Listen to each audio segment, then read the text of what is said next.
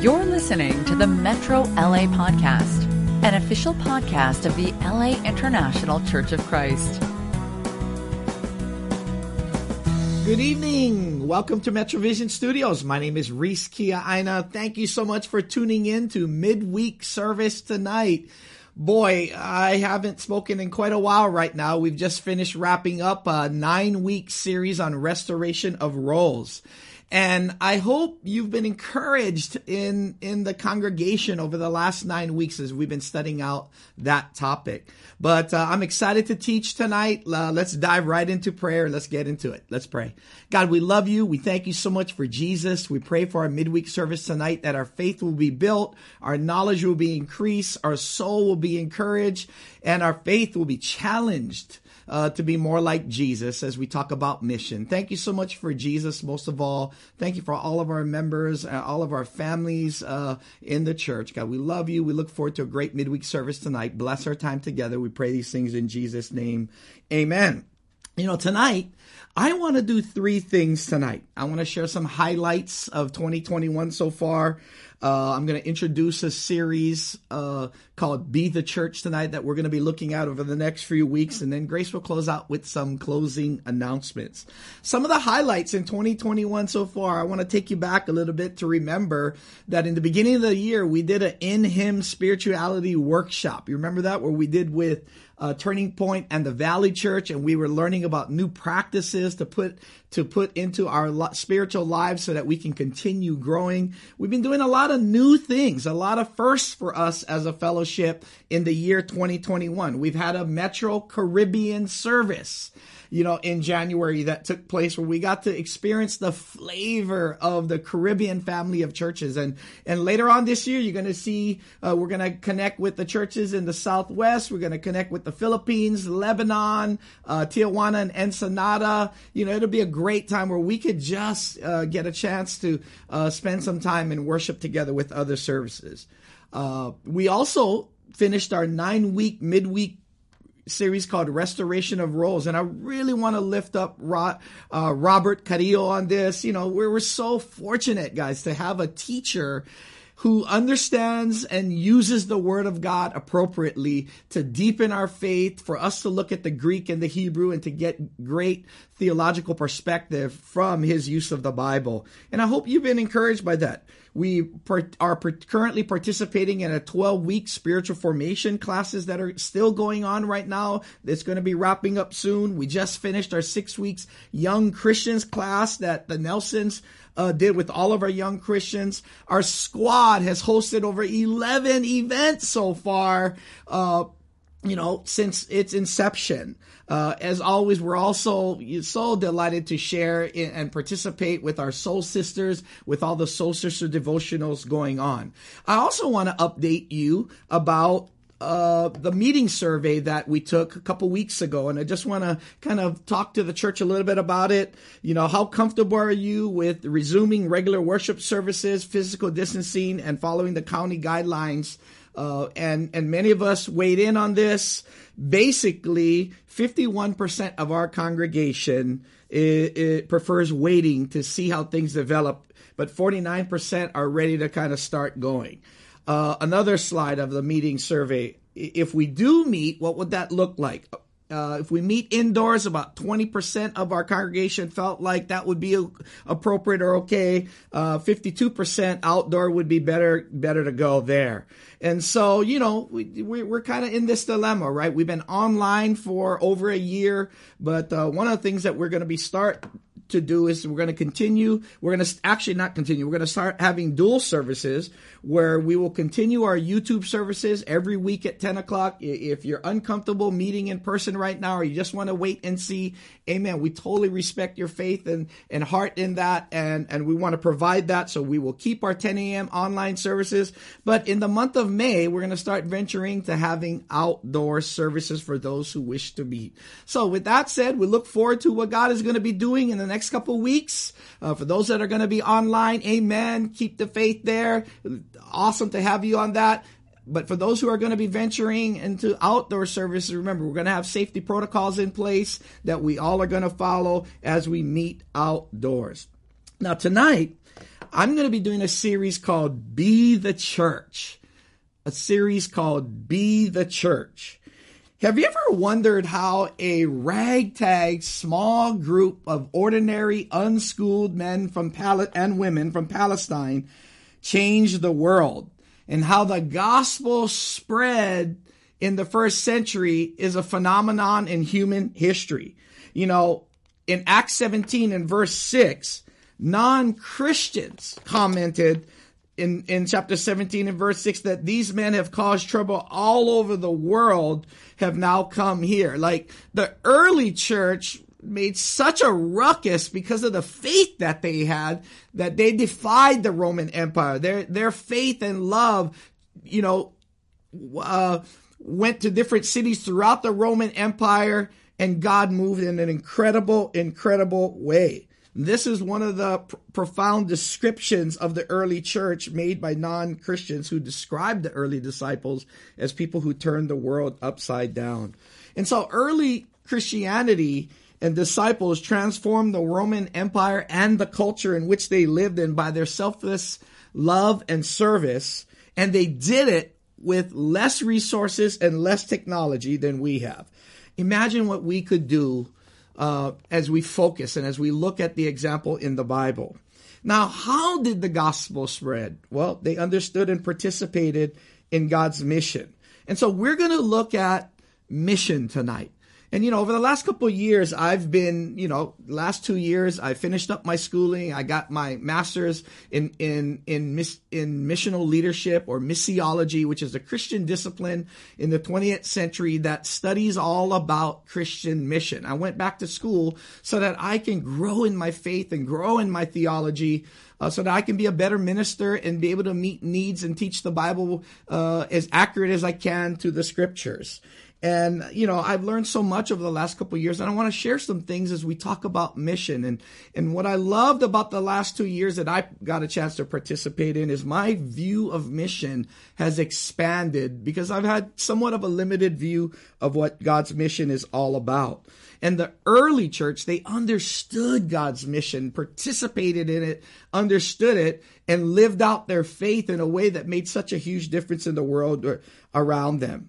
And part of the reason why the church was so different, perhaps in the early church or in the first century, is because they understood what Jesus' mission was all about, and God used them to change the world. And so we're going to talk about that. You know, what was the method of the gospel spreading? You know, the church in the first century was very, very mobile. They understood this concept that they don't go to church. They were the church. You know, they were called to be the church. They didn't just go to church. And I think we have to kind of, you know, COVID-19 has made us rethink how we do church. We haven't been able to meet in large gatherings. We've been all organized and structured in small groups. And for the first 300 years of the church, they were all organized in small groups.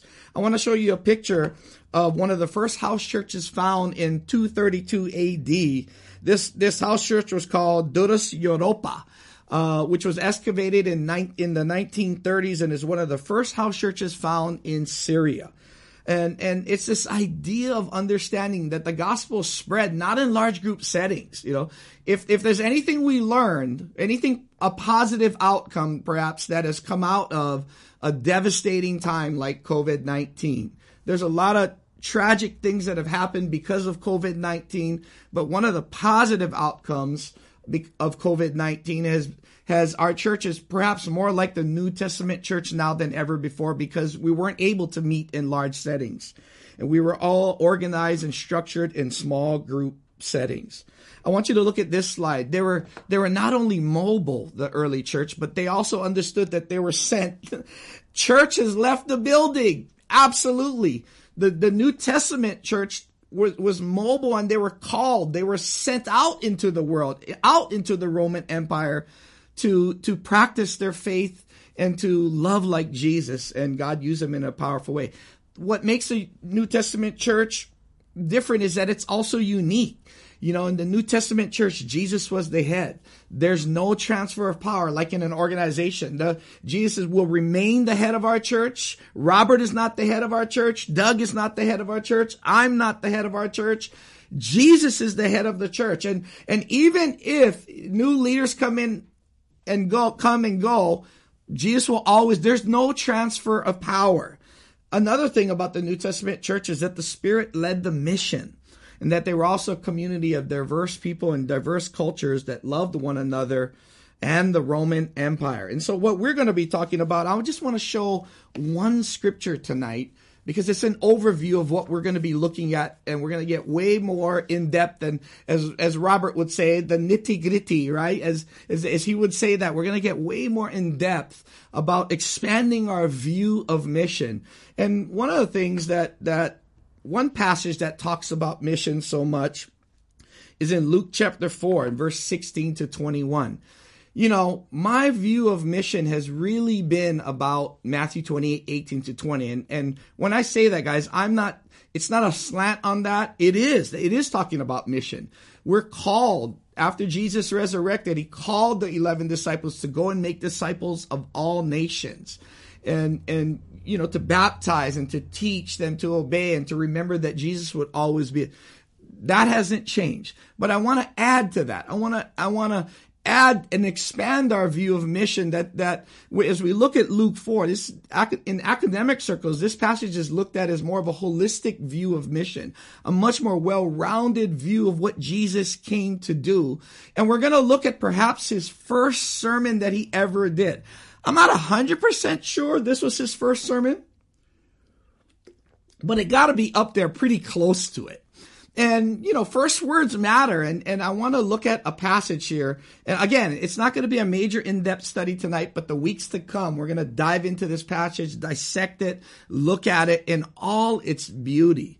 In Luke chapter 4 and verse 16 to 21, Luke records, he went to Nazareth where he had been brought up, and on the Sabbath day he went into the synagogue, as was his custom. Jesus went to church like we did.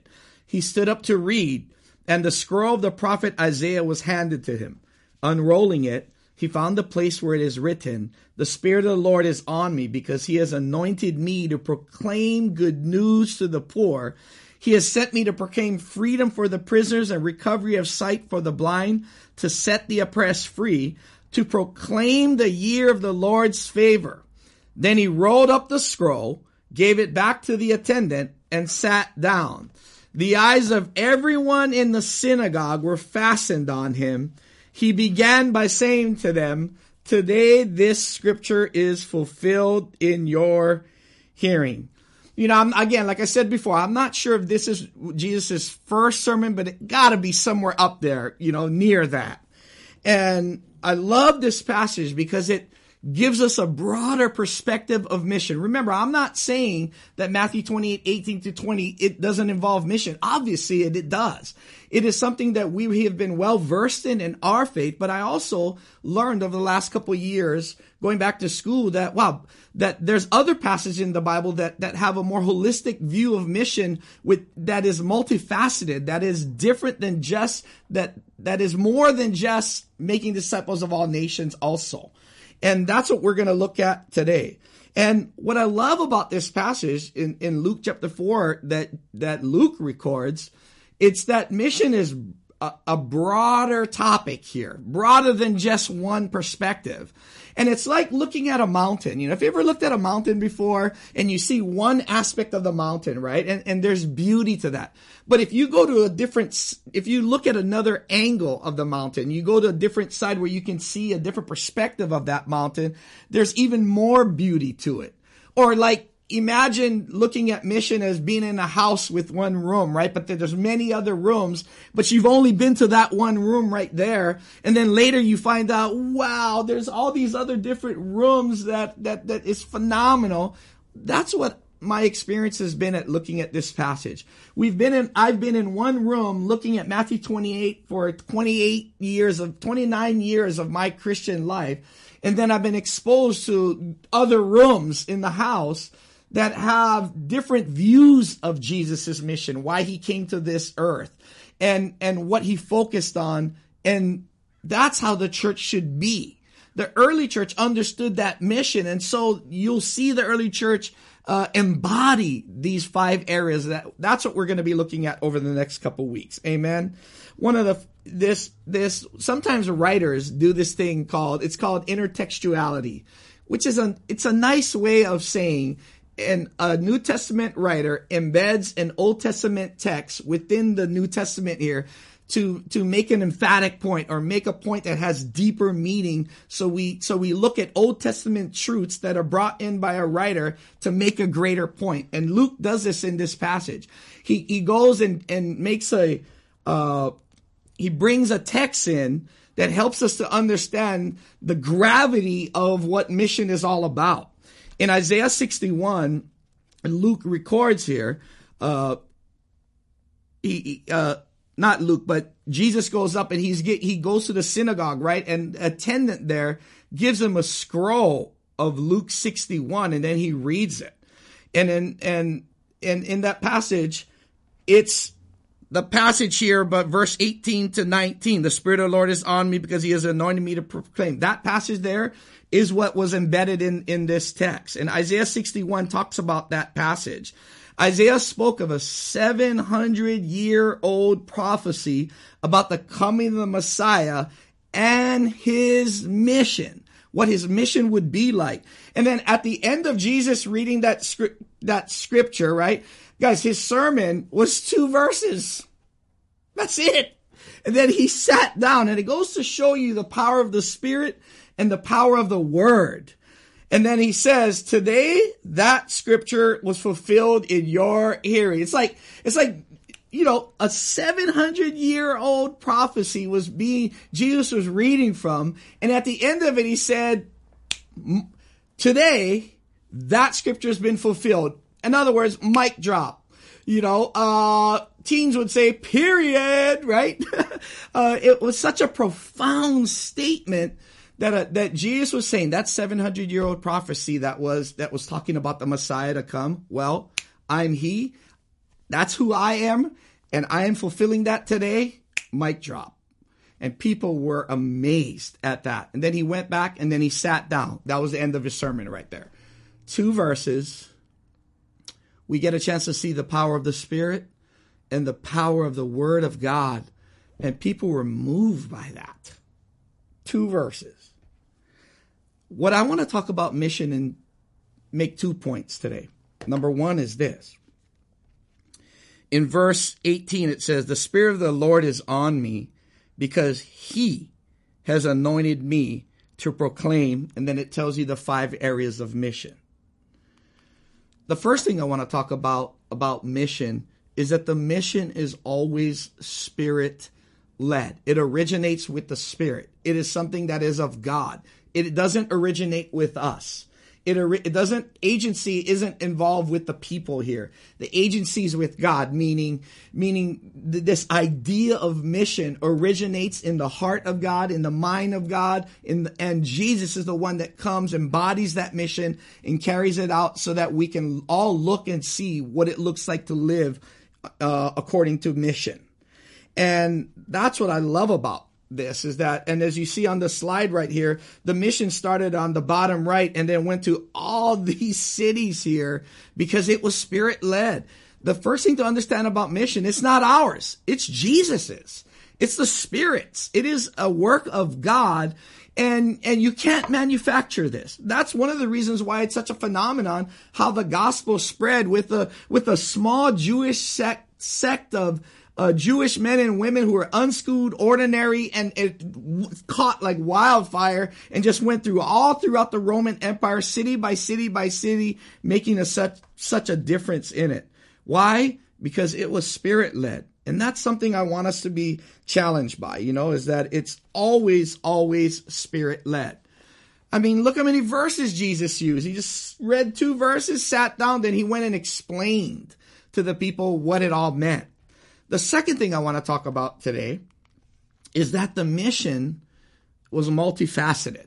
There were five areas that Jesus spoke about, but more so lived out.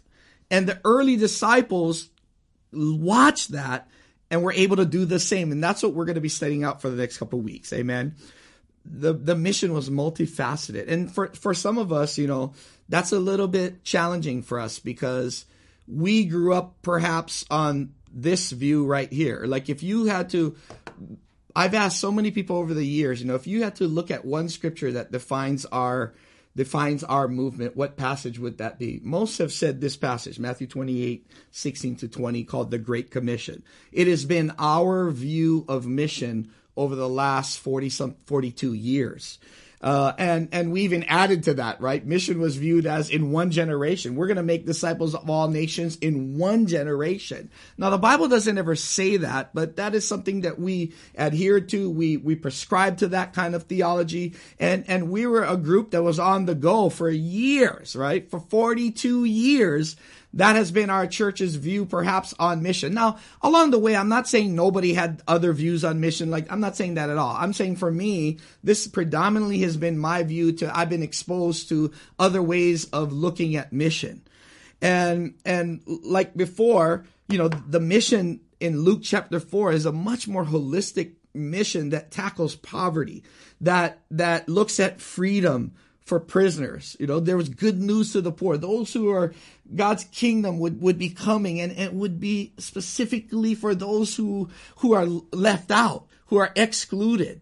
And look at all these areas over here. Good news to the poor. Proclaim freedom for prisoners. Recovery of sight for the blind. Set the oppressed free and proclaim the year of Jubilee. But our vision has oftentimes been all about just making disciples. That's how we viewed mission. But I want to expose us to another way of looking at it and looking at these 5 different areas right here. You know, what's been so cool to me is while the rest of our fellowship, many of you in our fellowship are going to the 12-week spiritual formation classes, Grace and I have been attending, you know, Robert's spiritual formation, an 8-week class that he did with about 6 other ministry couples from around the United States, you know, New Jersey, Boston, L.A., Cesar and Jennifer Lopez were from L.A. We had a couple from Alaska in it. So cool, you know, to be part of a little cohort of just going through spiritual formation classes together. And one of the things that has been inspiring to me in it is expanding my view on spiritual practices, doing different kinds of practices, and to realize that there's so much room for growth in our fellowship. You know, sometimes I think many of us are bored in our Christian faith because we've not been able to expand our view in learning more about God and the Bible. And what I appreciate about a lot of our ministers now going back to school, getting theological education and theological training, is that we're all growing too with it and learning more about God, learning more about the Bible so that we can become who we were actually meant to be, the way Jesus and God intended for us to be in our own spiritual lives. And in our spiritual formation class, one of the things we studied was from this Franciscan friar or priest. His name is Father Richard Rohr, and he's a well-known speaker throughout religious circles. And you know, he's not a member, he's not part of our tradition.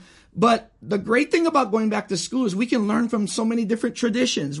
We don't have the market cornered on Christianity, on faith, on different practices, but that we can be very hardline about salvation. My view has not changed about salvation, which is very narrow in Scripture.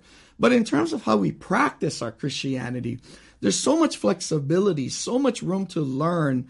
And that's what I love about, you know, what we're doing now in our congregation, where we're doing a lot of new things. Those of you who are learning, we call it new practices now, but these practices are centuries old that we've been doing. The contemplative life, contemplative prayer, meditation, you know, learning breathing exercises. But this man here, Father Richard Rohr, Franciscan priest, he talks about this idea of everyone has 2 halves of life, that you have your first half of life that you live, and then you go through different, you're normally ambitious, you're going for it, you're gung-ho, But then, and there's a lot of things you learn in it. There's a lot of victories you have in it, but you start to realize, wow, there's some things I could have, there's some mistakes I made along the way. There's some failures that I've done. And then I've taken some hits, and then you start to question, you realize, what were we doing? Like, why did we do some of the things that we did in our fellowship? And he talks about this concept of the first half of life, but also the second half of life, and that the first half of life is glorious. But the second half of life is where you have gone through some failures. You've tasted the agony of defeat. And when you fall, you learn how to fall upward. Your thinking becomes different. You learn new perspectives because you realize, I don't have it all. There's a lot I don't know. And we were looking about this in our spiritual formation class, and I thought, wow, I can look at our fellowship a little bit like that. In our 42-year history, in the first half of our Christianity, in our movement, in our Church of Christ tradition, we've seen God start 600 churches in over 92 countries. That's so amazing, right? That's so amazing to see what God has done in our 42-year ICOC church history, if you will, our tradition. And it has been a glorious time, you know. But we had some limited theology in that. You've probably heard it, that the church is the kingdom. The church is only the kingdom. That was a theology we had that was not quite true. You know, the church is part of the kingdom. The kingdom is so much greater than the church, so much bigger than the church. But one of our teachings we had was that the church equals the kingdom, that they're the same. And yet, as we look throughout the New Testament, when Jesus came, he came to inaugurate and usher in the kingdom of God, which is a larger concept, the reign and rule of God. And to get in, repentance is required to get into the kingdom, where we must change our thinking. We must have a mind change in order to see the kingdom, live the kingdom, understand the kingdom. The church is a part of that kingdom. And it was a glorious, even though our theology perhaps has been a bit limited in that, you know, God really worked through our fellowship.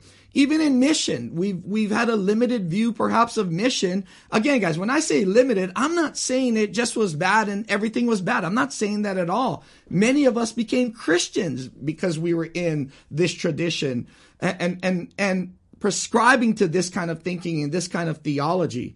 But even mission being only Matthew 28:18-20 is limiting. Jesus came to do more than just make disciples. I'm not downplaying the making of disciples. Absolutely, every single Christian must be involved, should be involved in the making of disciples of all nations. That is something we will never get away from. But not only that, there's also other ways to look at mission that we're going to look at, proclaiming good news to the poor. We must become a church that is involved with the poor and not just give money to the poor. And so I want you to be thinking about that. And as glorious as this time has been to see 600 churches planted in 92 countries, we've also had some mistakes and some failures along the way, where we've had a limited perspective and theology. And that's the first half. But I want you to be thinking about, what will be the next 50 years? What's the second half look like? Think about your marriage for a minute, right? Think about your family, your marriage, you know, your career even, you know, like for my marriage, man, I loved getting married. You know, George and Arlene just got married. David and Lexis are going to be getting married this Sunday. And they're just starting out, right? And it's awesome. It's fantastic. But man, 20, 25 years, I'm on my 26th year of marriage. My marriage is better now. I look forward to that's my first half. You know, I've been married over half my life. But what's the second half of my marriage going to look like? I mean, I'm so excited about that. And I'm also excited about looking at mission this way. What's the next 50 years going to be like? I may not even be alive for the next 50 years, but boy, I look forward to it. By looking at Jesus' mission and expanding our worldview, expanding our mind about it. The second half of life, the kingdom of God is in play, but the church is the instrument. The church is the witness. We're learning spiritual practices right now that many of you are diving in and learning. All spiritual practices slow us down. As we learn a multifaceted vision or mission in 5 areas, what will the next 40 years, 50 years look like? We're learning to have a deeper perspective, a deeper theology of Scripture. And the second half of our life can be more glorious than the first. You know, as you go down and study out Luke chapter 4, you know what the crowd's response was? Some love Jesus. Couple verses on, they're ready to kill him. I mean, that's always how it goes, right? Some love Jesus, some hated Jesus. Now, as we close out tonight, remember, tonight wasn't a deep Bible study at all. We're going to dive into this as we get into the next couple weeks, and I'm so looking forward to it.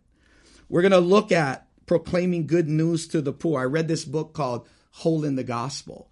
But you know what? The hole in the gospel in first world churches, in Western churches, is that we often neglect the poor. We actually give money to the poor. We that's how we stay involved with the poor, but we're not necessarily participating and involved in mission and having and being together, you know. And right now in a COVID-19 environment, that's going to be difficult. But we are going to be talking about this because it's almost impossible to understand Jesus's missions without understanding how we're supposed to give good news to the poor and to be involved with the poor. You know, I was on an APMF call. I'm a board member of the APMF, and I was on a call, and one of the brothers on the call, Philippines is a rich country in resources, in people, in natural resources, but overall have been considered a poor country. And you know, I'm on a call where I get to fellowship with people who are in more difficult situations than us in Western churches. And man, I gotta be honest, you know, I was on a call with different board members, and one brother had his mask on because he wasn't feeling well, you know, and in an age where there's vaccinations in our group, some are for vaccinations, some are against vaccinations, like that, totally understandable. You know, we're always gonna have that, and we want everyone to feel respected, and whatever you choose on the vaccinations issue, that's your call in it. But, you know, to be on a call where in March of 2021, the Philippine family of churches had more COVID infections in 1 month than they did all of 2020. And to see a brother on a call, you know, where he has his mask on, still in the mission, still wanting to be on the call, wanting to learn what's going on in the APMF of the churches that are giving, just moves my heart. I just discover God. I discover Jesus when I'm involved with the church in the Philippines. Every time I'm re-evangelized, I'm reconverted, I'm saved all over again. And I think that's perhaps what it means to be continually being saved, is my heart gets to be exposed to Jesus and God through other people in other situations. And I have an opportunity to participate in that. It's so cool, you know. Proclaim freedom for prisoners, recovery of sight of the blind. Did you ever notice that in the New Testament, Jesus is always, he's around people who are blind, often blind. And I thought, how is it that he's around people who are blind, right? It's because that's part of mission for him. He wants to recover and give sight to the blind so people can see physically, but also spiritually.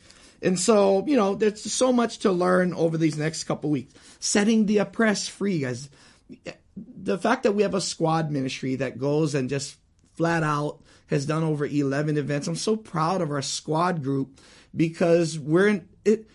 I've heard in the church sometimes in an effort where people are getting tired. You know, sometimes people get tired talking about the race issue like that.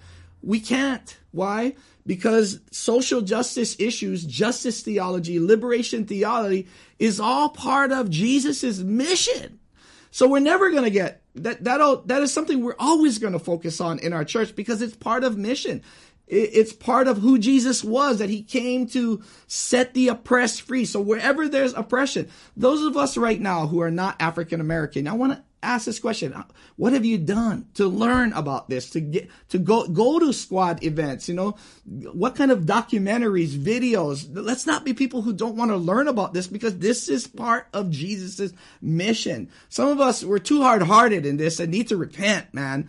And you know, I've been reading books. I've been looking at 4 or 5 different movies and documentaries that I've been given and I've seen, because I want to grow in this. I've been so limited in this area, so much room to grow. And what I love about our squad group is we're diving into it. We're tackling difficult issues. Robert has tackled difficult issues like that. And I love the fact that we're getting in the messiness of people's lives here, because it is messy and yet it's also part of mission. Amen.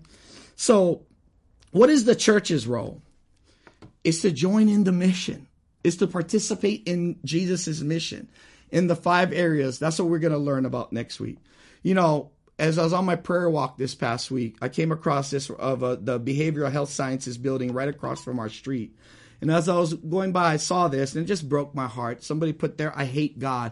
And there's a footprint there, somebody pressing it against the door and leaving the footprint. I thought, wow, I'm so proud that we can be a church that will grow in our in understanding mission as we make disciples of all nations. So what did we learn tonight?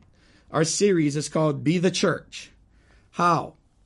By learning about the mission of Jesus. What did we learn about the mission of Jesus in Luke 4? That is a more holistic view of mission. The mission is Spirit-led. It's always Spirit-led. The Spirit empowers mission, empowers disciples. The mission is also multifaceted. Remember, we're all living two halves of our life. We've seen the first half of our ICOC tradition.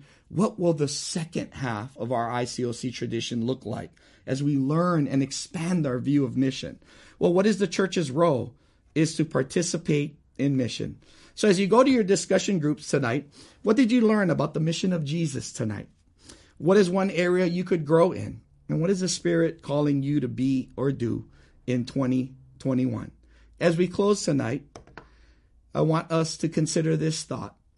We will never change the world by going to church. We will change the world by being the church. Thank you so much for your time. Thank you so much for your attention. Have a great evening. You've just listened to the Metro LA podcast. For more information about our ministry, please visit MetroLARegion.com.